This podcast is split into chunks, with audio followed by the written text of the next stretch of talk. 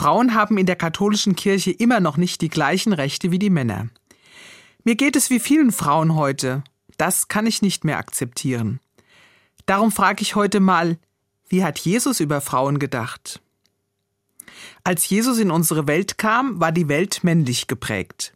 Frauen hatten wenig Rechte. Sie gehörten zum Besitz eines Mannes, ihres Vaters oder ihres Ehemanns. In der Bibel kann man lesen, Jesus hat auch Frauen in seine Nachfolge gerufen. Sie sind mit ihm durch das Land gezogen und haben ihn und seine Jünger unterstützt. Wir kennen sogar einige Namen: Maria von Magdala, Martha, Salome, Maria, die Mutter des Jakobus. Nach dem Tod und der Auferstehung Jesu hat sich das Christentum in der Welt ausgebreitet aber ganz rasch hat es sich an die bestehenden patriarchalischen Strukturen angepasst. Davon ist besonders in den Paulusbriefen zu lesen. Die Frau schweige in der Kirche ist wohl das bekannteste Zitat. Aus der Forschung wissen wir aber, dass Frauen ganz am Anfang der Kirche Gemeinden geleitet haben. Oder sie haben als Apostelinnen die Worte Jesu verkündet.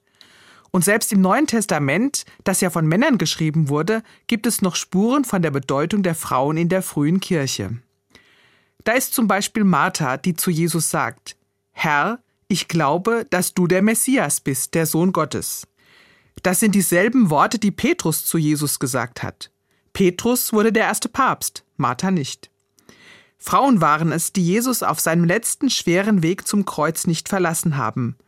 Die Jünger waren alle feige geflohen. Und Maria von Magdala.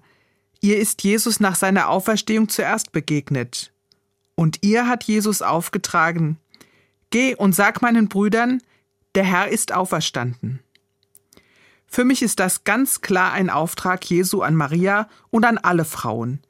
Geht und verkündigt die frohe Botschaft allen Frauen und Männern.